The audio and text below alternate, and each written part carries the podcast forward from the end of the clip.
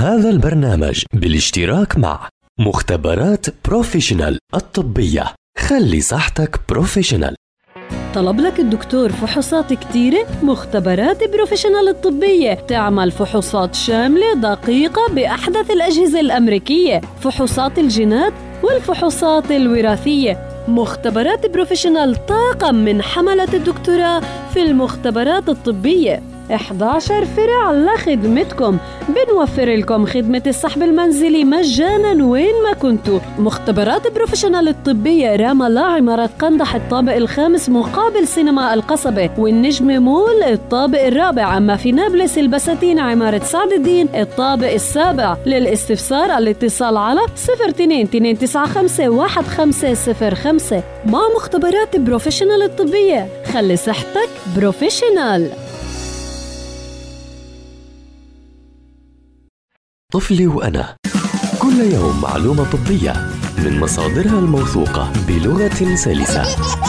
طفلي وأنا عبر أجيال مع أخصائية الأطفال وحديثي الولادة سما برغوثي. أهلا وسهلا بمستمعي ومستمعات أجيال عبر منصاتها المختلفة. تأخير قطع الحبل السري.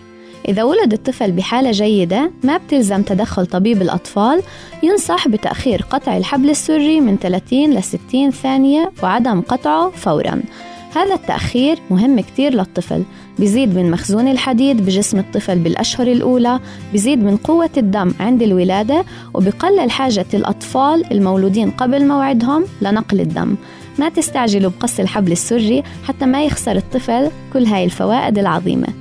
استنوني بحلقة جديدة من طفلي وأنا حتى نحكي عن مواضيع بتتعلق بصحة الطفل. هذا البرنامج بالاشتراك مع مختبرات Professional الطبية. خلي صحتك professional. طلب لك الدكتور فحوصات كتيرة؟ مختبرات Professional الطبية. تعمل فحوصات شاملة دقيقة بأحدث الأجهزة الأمريكية. فحوصات الجينات والفحوصات الوراثية. مختبرات Professional طاقم من حملة الدكتوراه في المختبرات الطبية.